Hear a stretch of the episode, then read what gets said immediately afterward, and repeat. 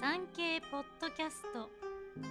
島唄のお休み前の百人一首。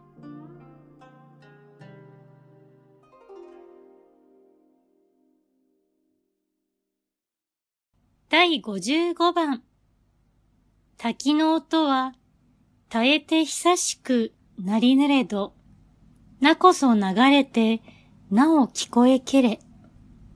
大納言金刀。滝の水音が聞こえなくなってから、もう長い年月が経ってしまったが、その名声は今でも世間に流れ伝わり聞こえてきます。水が枯れてしまった滝。けれど今も人々の間では滝の名所としてその名は残っている。自分もいつか後世に残るような歌を読みたい。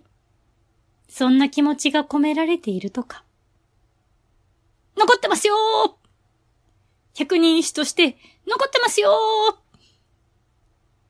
現代でも後世に名を残すような何かを成し遂げたいと考えている人は多いかと思います。私も何かしら残ればいいなと思ったりします。でも、そんな簡単なことではないんですよね。欲深く考えず、目の前のことに集中していたら、いつかそんな日が来るかもしれない。そう思って過ごすのが一番かな、というのが現時点での結論です。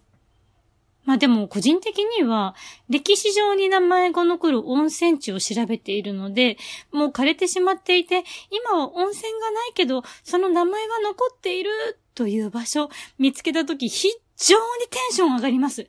なので、もしお近くにそのような元温泉地がございましたら、ぜひご一報ください。